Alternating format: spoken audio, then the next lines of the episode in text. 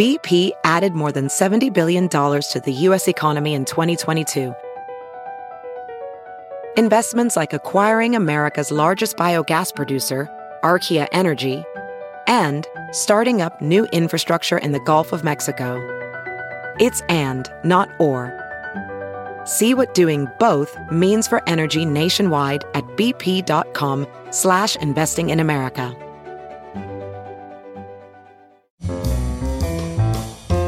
This is Merriam-Webster's Word of the Day podcast for Monday, June 25th.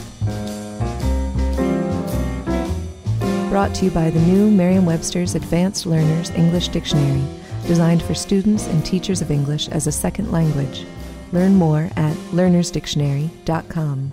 The word of the day for June 25th is frolic, spelled F R O L I C. Frolic is a verb that means to amuse oneself, to make merry. It can also mean to play and run about happily, to romp. Here's the word used in a sentence. The puppies frolicked around the room, chasing and pouncing on one another. Frolic is a playful word with a happy history. It traces back to the Dutch word vroolijk, meaning merry, which in turn evolved from a Middle Dutch combination of vro, V-R-O, meaning happy, and the adjectival suffix lijc, L-I-J-C, the equivalent to our L-Y. Vro is related to the Old Frisian and Old High German word meaning happy. It is also a distant relative of the Old English word frogga, from which modern English derived frog. When frolic first entered English, it was used as an adjective meaning merry or full of fun.